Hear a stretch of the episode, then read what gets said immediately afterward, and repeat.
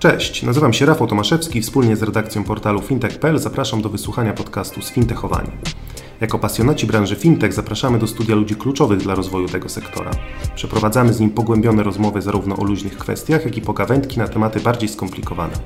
Zajmujemy się wszystkim tym, co w codziennym kontakcie z branżą finansową może umknąć uwadze odbiorców. Codzienne newsy związane z fintechami, bankami czy innowacjami technologicznymi przeczytacie na fintech.pl oraz na naszej facebookowej grupie Sfintechowani.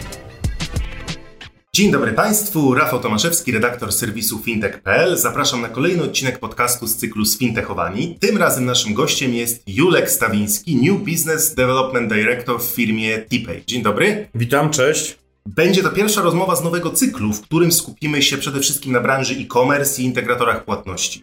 Dzisiaj porozmawiamy sobie szczególnie o tak zwanym syndromie porzuconego koszyka.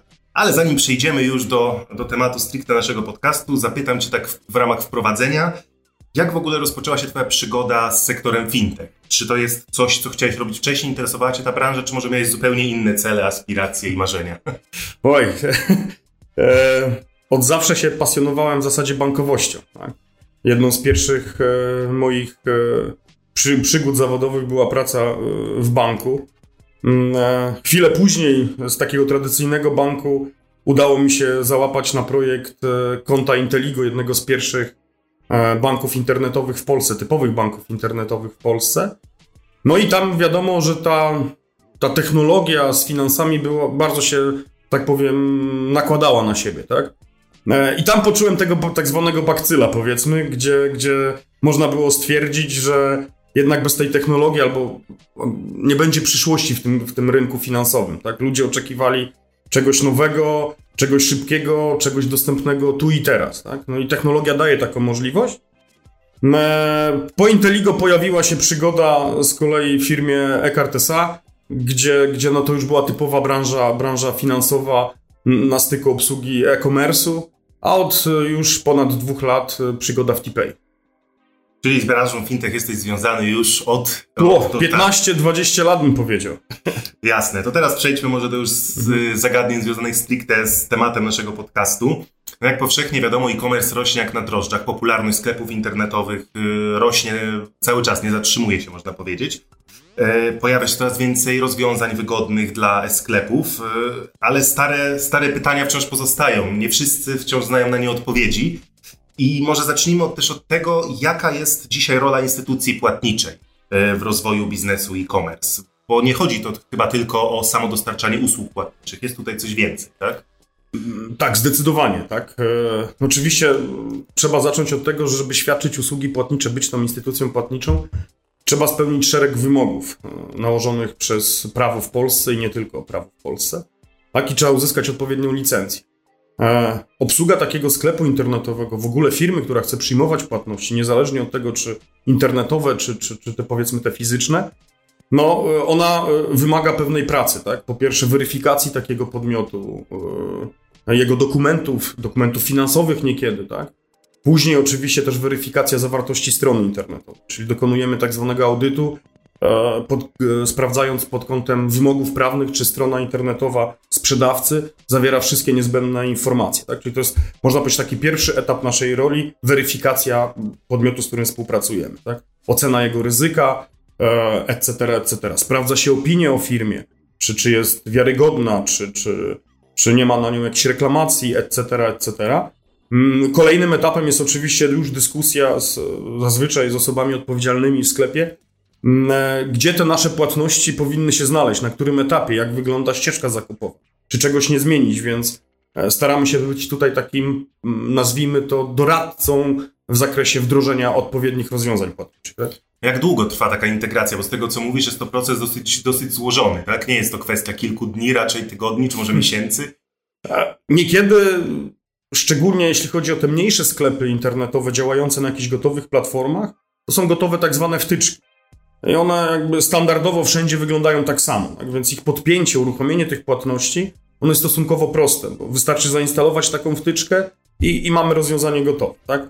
Tam no nie mamy co za bardzo się popisywać, jeśli chodzi o ten nasz element doradczy.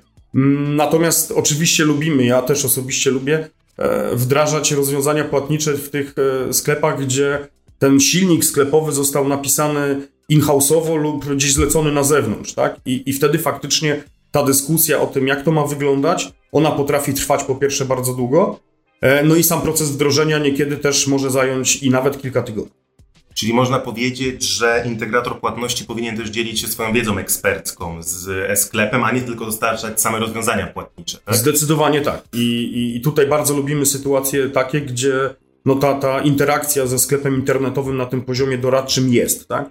Jeśli sklep y, nie podchodzi do tego zagadnienia w jakiś sposób, nazwijmy to analityczny, no to wiadomo, że, że, że jakby tutaj ta nasza rola jest w zasadzie ograniczona. E, też z punktu widzenia samych sklepów ważne jest to, żeby znać swoich klientów. E, jest to jeden z najważniejszych punktów i czy uważasz, że sklepy sprawdzają tak naprawdę, kim są ich użytkownicy, czy robią odpowiednie badania, no i czy tak naprawdę warto je robić, czy one dostarczają takich informacji dla sklepów, które później faktycznie przekładają się na, na zwiększoną liczbę zakupów?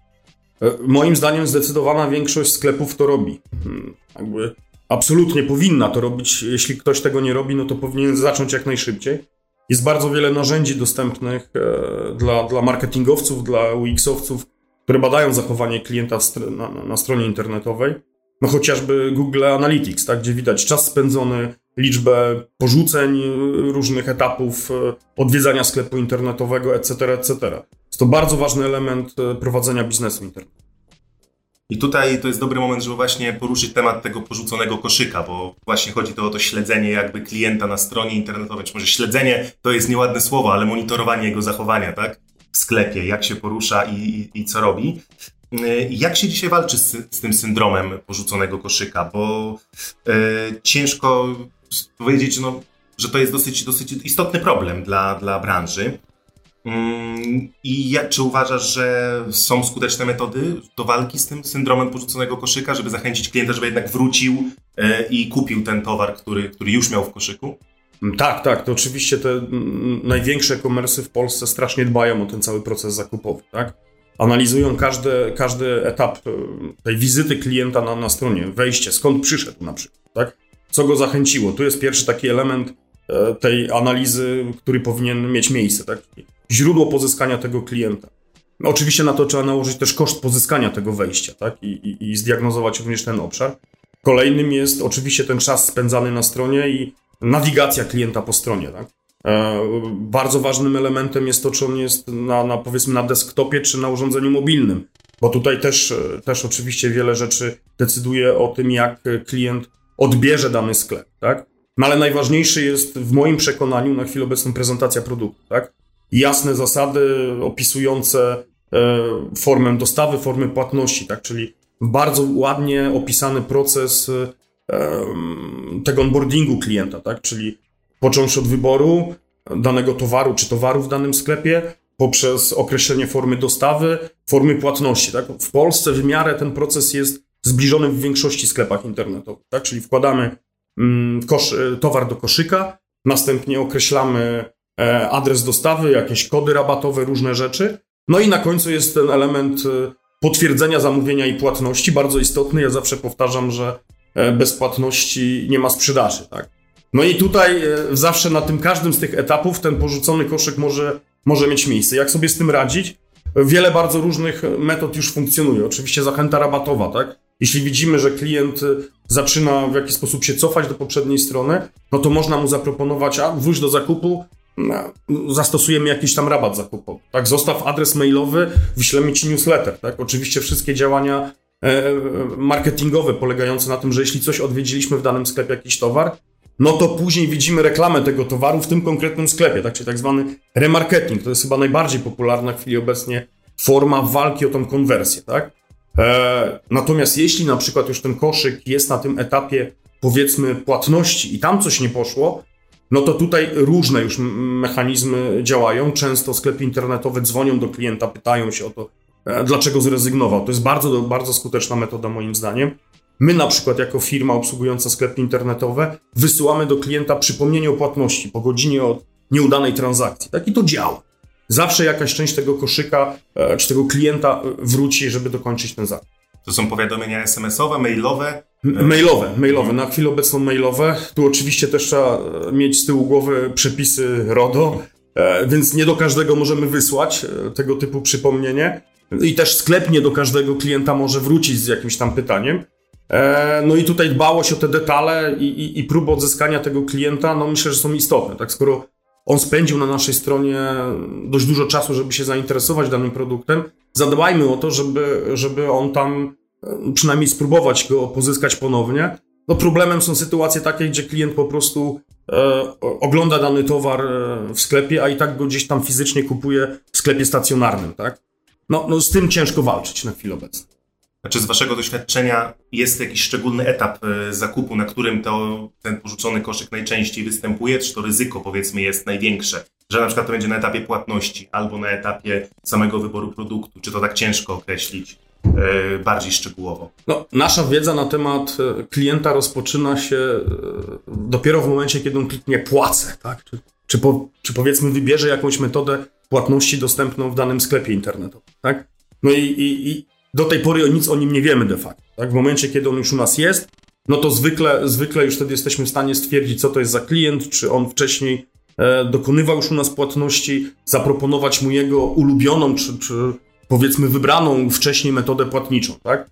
No i tutaj dbamy o te, o te detale, staramy się, żeby jakby nawigacja po stronie wyboru metod płatniczych, przy, oczywiście przy różnych wdrożeniach, ten wybór płatniczy może być dokonywany w kroku wcześniejszym, no ale jeśli jest już na naszej stronie, no to dbamy o to, żeby ta prezentacja tego całego procesu była bardzo istotna. No i oczywiście na koniec tego procesu dostarczamy klientowi dowód w postaci na przykład wiadomości mailowej o tym, że skutecznie dokonał płatności. Tak? Pozostawiamy mu też e, w mailu takim potwierdzającym informację, gdzie może zadzwonić, do kogo napisać, gdyby z jakichś powodów nie, wiem, nie otrzymał towaru, czy miał jakieś dodatkowe pytanie. Jasne, no wspomniałeś sam wcześniej o tym, że są takie sytuacje, że po prostu klient ogląda coś w sklepie internetowym, ale tak naprawdę idzie to później kupić w sklepie fizycznym, więc nie da się całkowicie wyeliminować tego syndromu porzuconego e, koszyka. E, ale czy mógłbyś powiedzieć, czy jest jakiś taki akceptowalny poziom tych porzuconych płatności? E, a po przekroczeniu jakiegoś poziomu procentowego, załóżmy, sklep już powinien się martwić, że już coś jest nie tak, już powinniśmy podjąć jakieś działania, a jakiś ten margines taki błędu pozostaje. No, tu pytanie nie jest tak oczywiste, dlatego że mm, e, rynek e-commerce'owy, płatności e-commerce'owych, on jest bardzo rozproszony. Mam tu na myśli głównie specyficzne branże. Każda branża inaczej się zachowuje. Ten proces zakupowy bywa dłuższy w branżach, gdzie trzeba wybrać jakąś usługę, przykładowo ubezpieczenie, tak? Wpisać, nie wiem, numer rejestracyjny samochodu, etc., etc., tak? Więc e, tu jakby ten proces, e, proces jest dłuższy, a w niektórych branżach, na przykład rozrywka, no tam wiadomo, co kupujemy, jakieś VOD, konkretna, szybka płatność, etc. Tak więc, jakby odpowiadając na Twoje pytanie, ten współczynnik e, porzuconego koszyka w różnych branżach bywa różny. Myślę, że martwiącym powinien być poziom powyżej 10%. To już zdecydowanie coś nie tak się dzieje na etapie e, płacenia, tak? Bo klient też, jeśli już dochodzi do momentu dokonywania tej płatności, to on już jest w zasadzie zdecydowany, tak? Coś musiało się wydarzyć naprawdę niepokojącego po drodze, co mogło tego klienta zniechęcić finalnie, tak? Takim przykładem może być chociażby fakt taki, że klient dokonując płatności zorientował się, że na przykład nie ma wystarczających środków do, do dokonania tej płatności, bo mu zeszła jakaś rata kredytu czy cokolwiek takiego, tak?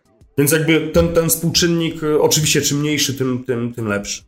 Wspomniałeś o tym, że sklepy, czy też wy jako integrator płatności y, komunikujecie z klientem w razie, jeśli ta płatność nie mhm. doszła do skutku. E, mówiłeś, że wysyłacie wiadomości mailowe, tak? Ale czy w takiej sytuacji, mówiłeś też o dzwonieniu na przykład do klienta, y, SMS-ów wspomniałeś, że nie wysyłacie, ale czy uważasz, że to jest coś, co też warto na przykład robić? Bo uważa się, że SMS jednak to trochę przeżytek, że wszyscy korzystają z komunikatorów internetowych raczej ale jednak, yy, jednak w marketingu wciąż ten SMS żyje, można powiedzieć. I czy uważasz, że to też jest jakiś taki dodatkowy kanał, który można tutaj wykorzystać? Absolutnie. Tym bardziej, że mm, komunikacja SMS-owa w chwili obecnej ona jest stosunkowo niedroga. Jakiś czas temu to były dość spore inwestycje dla sklepów internetowych i nie tylko, tak? No, oczywiście każda forma kontaktu ze sklepem internetowym jest dość dobra, nie wolno moim zdaniem przesadzić. Ja osobiście jako klient nie lubię wyskakującego e, okienka czatu, który mi zasłania najbardziej istotną informację o danym produkcie, o danym sklepie. Tak więc, by przesadzając tą formą, klient może się poczuć taki zaatakowany, a pamiętajmy o takiej chyba podstawowej zasadzie, po co my kupujemy w tym internecie. Chcemy to zrobić sami. Chcemy to zrobić zazwyczaj szybko, tak? Żeby nikt nam nie przeszkadzał. Kontaktujemy się tylko, jeśli mamy jakieś bardzo specyficzne pytanie o produkt, lub nie możemy czegoś znaleźć. Tak więc nie bądźmy nachalni w tym internecie. To klienci tego nie lubią. Ja jestem tego doskonałym przykładem. Tak, to prawda. Czasem jeszcze jak używamy aplikacji mobilnych, to te aplikacje wysyłają nam powiadomienia, że, że na przykład wróć, kup u nas coś tam albo skorzystaj z nowej oferty, to tak zwany agresywny marketing, to już to nie jest to zawsze dobry pomysł. Bo... Dokładnie tak. Tutaj też trzeba, nawet ostatnio o tym wspominałem na, na, na że, że jakby powinniśmy analizować wiek naszych klientów. Tak? Jakby poszczególne grupy zakupowe mają takie swoje, nazwijmy to, różne e, przyzwyczajenia czy, czy różne oczekiwania. Tak? Postarajmy się zdiagnozować, jakich klientów obsługujemy, czy są to ludzie młodzi, czy ludzie starsi, i dostosujmy pod to naszą strategię marketingową, powiedzmy. Tak? I to na pewno po, powinno poprawić taką, taką konwersję. No, w ostatnich miesiącach też zwyczaje zakupowe mogły się trochę zmieniać z uwagi chociażby przede wszystkim na, na pandemię. Y, zakupy internetowe stały się jeszcze bardziej popularne, jak już by wcześniej nie były. Y, I czy z Waszego punktu widzenia dostrzegliście faktycznie taki zwiększony wolumen płatności, liczbę płatności, które wykonują klienci, że ta liczba zakupów faktycznie się zwiększyła, że te zwyczaje się zwiększyły zakupowe? Tak, zdecydowanie. Ten, ten, chyba ta branża fintechowa, ale ta fintechowo-płatnicza, ona bardzo dużo w moim przekonaniu zyskała na, na tej całej sytuacji, na tym lockdownie, który miał miejsce. No, nie zgoła u nas bodajże trzykrotnie e, zwiększyliśmy wolumeny, które realizujemy. Mówię tu o wolumenach wartościowych. Tak? Niekoniecznie jest, przekłada się to na liczbę transakcji w takim stopniu, no bo oczywiście część branż e, no, to dość mocno ucierpiała. Tak? Wspomniana już wcześniej jakaś rozrywka, tak? kina, teatry, gdzie też można było kupować przez internet różnego rodzaju bilety. Tych wydarzeń nie było, więc jakby tam nastąpił odpływ e, ilości wartości transakcji, ale w niektórych branżach typu spożywka, elektronika, e, no to tam niesamowite, niesamowite skoki transakcyjne.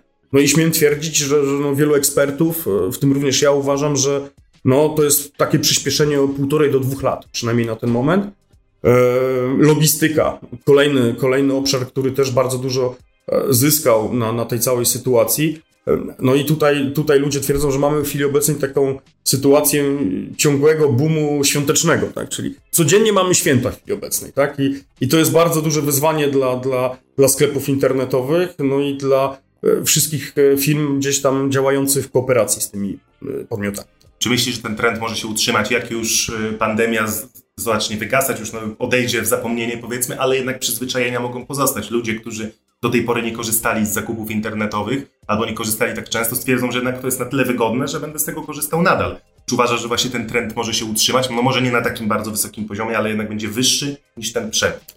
E, e tak, tak. Na, na, pewno część ludzi przekonała się do tego, będąc lekko zmuszonym do dokonywania transakcji, zakupów w ten sposób, i, i zostanie, przekonała się i, i, i, tu myślę, myślę, to jest taki, taki już nieodwracalne, nieodwracalne zwiększenie tego wolumenu. Natomiast oczywiście jakieś drobne zwolnienie ono nastąpiło. E, myślę, że, że no najbliższe miesiące będą kluczowe, żeby ocenić, czy, czy to, co się wydarzyło, czyli ten taki skok e-commerce'owy, czy on nadal się utrzyma. Na ten moment, no to przynajmniej po naszej firmie widać, że, że, że jest to, to, to zainteresowanie zwiększone zasadniczo. Tak? Jasne. I myślę, że to jest dobry moment, żeby postawić kropkę w tej pierwszej części naszej rozmowy. Gościem podcastu fintech.pl był Julek Stawiński, New Business Development Director w firmie TPay. Dziękuję bardzo. Dzięki. Ja nazywam się Rafał Tomaszewski i zapraszam na kolejną audycję już wkrótce.